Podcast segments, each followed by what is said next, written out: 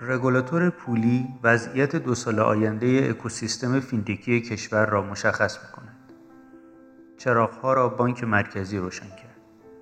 نویسنده مهرک محمودی منبع ماهنامه پیوست شماره 52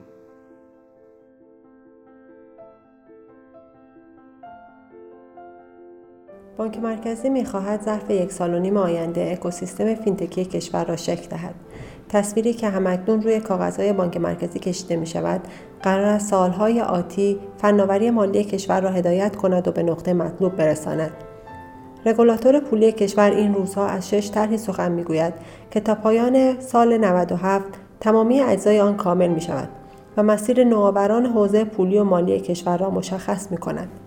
مسیری که تاکنون با چراغهای کم نور فینتکا روشن می شد قرار است به زودی زیر نور پروژکتورهای بانک مرکزی قرار گیرد. برای اولین بار است که بانک مرکزی کشور نقشه راهی ترسیم می کند که علاوه بر اینکه نقش خود را در قبال فعالیت های آتی مشخص می کند، بخشی از مسئولیت نظارتی را نیز به شرکت های ارائه دهنده خدمات پرداخت و بانک ها واگذار می کند. در اصل در این سیاستنامه که برای بخش فناوری مالی کشور طراحی شده تاکید شده است که بانک مرکزی برنامه‌ای برای صدور مجوز جدید ندارد بلکه با مشخص کردن چارچوب ها علاوه بر اینکه نقش خود را تعریف می کند شرکت های ارائه دهنده خدمات پرداخت و بانک ها را به عنوان بازوهای اجرایی خود شناسایی می کند. طبق پیش بینی های صورت گرفته اکوسیستم فینتکی کشور در شش مرحله تکمیل می شود. در مرحله اول که مربوط به تیر ماه گذشته بود تکلیف پرداخت سازا مشخص شد. پرداختساز یا Payment Issuer فینتک هایی هستند که دستور پرداخت را شروع می کنند. پس از پرداخت سازان الزامات فعالیت پرداختیاران صادر شد و تا نیمه آذر ماه نیز قرار است مقررات مربوط به پرداختبانها ابلاغ شود این دستورالعمل قرار است چارچوب فعالیت فینتک را مشخص کند که در بخش پرداخت های ریز مقدار فعالیت می کنند. در این بخش فینتکا می توانند مدل های مختلف کیف پول الکترونیکی را تعریف و آن را به بازار عرضه کنند.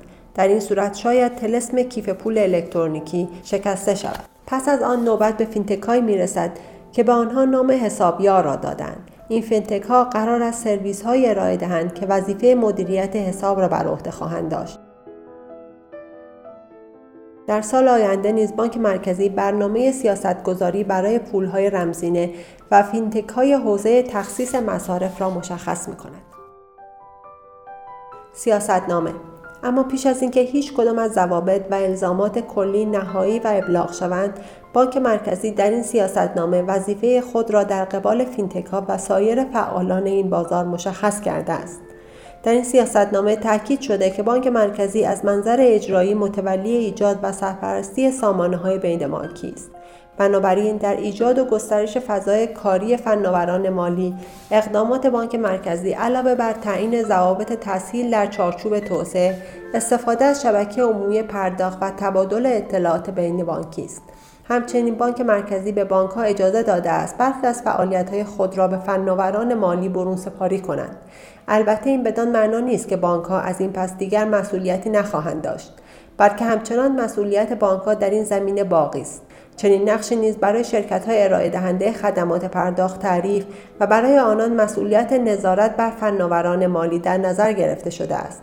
طبق پیش بینی های صورت گرفته چنانچه مدل کسب و کار نیازمند استفاده از شبکه پرداخت باشد دسترسی فناوران مالی به شبکه پرداخت از طریق بانک ها و ارائه دهندگان خدمات پرداخت فراهم می شود معاون فناوری های نوین بانک مرکزی در این رابطه پیوست می گوید ما انداختیم پشت کسانی که مجوز دارن. به کسانی که مجوز دارن داریم یک سری تکالیف رو ارجاع میدیم. میگیم خب شما که زیر مجموع طرف قرارداد یا هر چیز دیگه ای هست نمیشه که فقط پول در بیاری. باید یه کاری هم بکنی مسئولیتی هم بپذیری. اما موضوعی که در این سیاستنامه بر آن تاکید شده است محرمانگی اطلاعات است. بر این اساس در شبکه پرداخت اطلاعات دارندگان و پذیرندگان ابزارهای پرداخت جزو اطلاعات محرمانه به شمار می رود و لذا دسترسی به این اطلاعات تابع مقررات و ضوابط خاص است.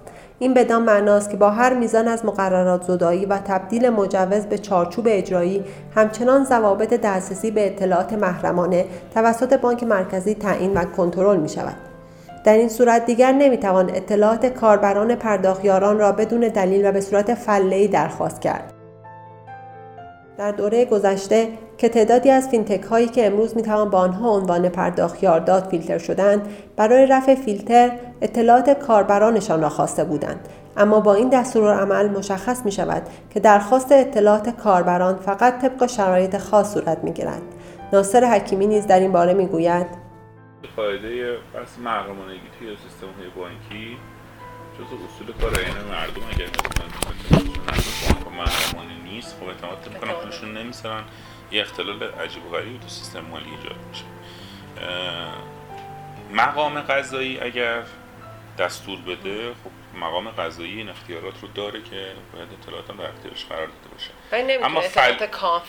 فلعی به نظر من روالیه که مقام قضایی هم دنبال این قضیه نیست. به نظرم هم درست هم نیست که در واقع به صورت فعلی اطلاعاتی گرفته بشه. در این میان تاکید شده است که مسئول حفظ و نگهداری اطلاعات شبکه بانکی است.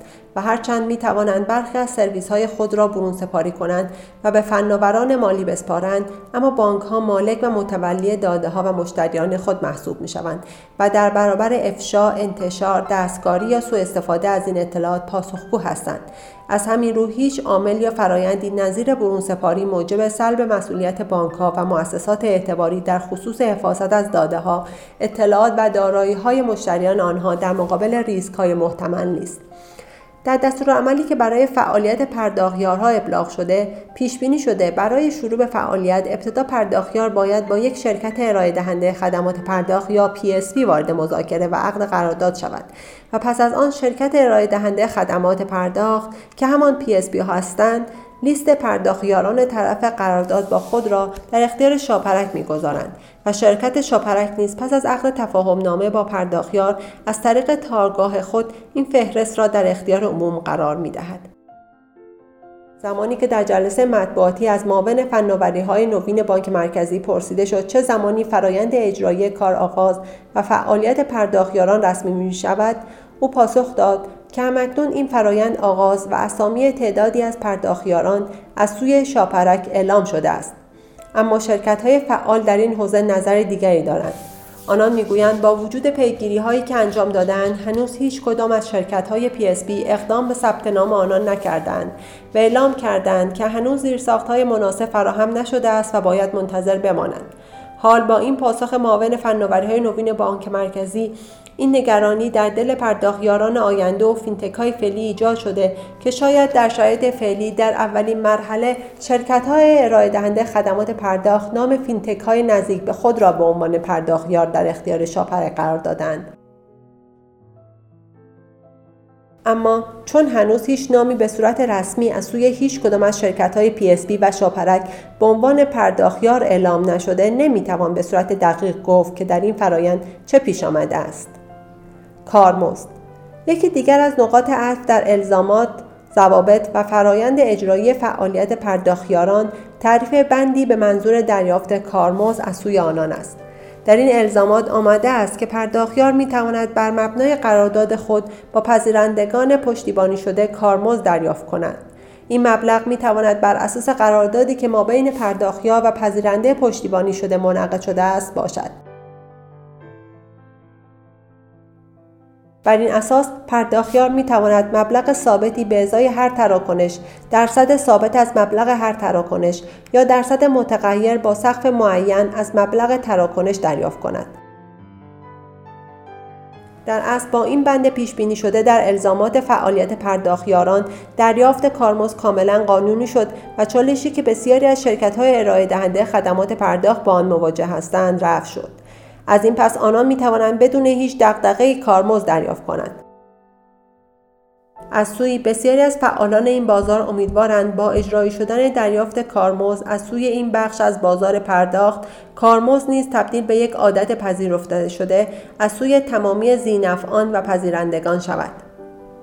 حکیمی در پاسخ به این پرسش که آیا با توجه به پیشبینی که در این چارچوب شده است برنامه برای دریافت کارمزد روی پایانه های فروش نیز وجود دارد؟ گفت. ما یه قاعده داشتیم می‌گفتیم که زینف اصلی. درست. بعضی جا پذیرنده زینف تراکنش نیست. مثلا این تراکنش ریز مقدار. پذیرنده خیلی زینف نیست. دارنده است که داره فرسش می‌کنه.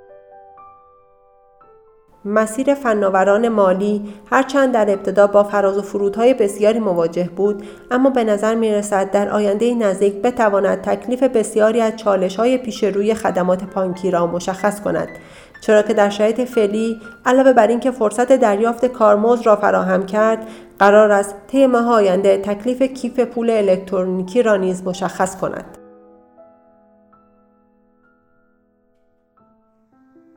ضبط شده در استودیوی شماره 414 ماهنامه پیوست.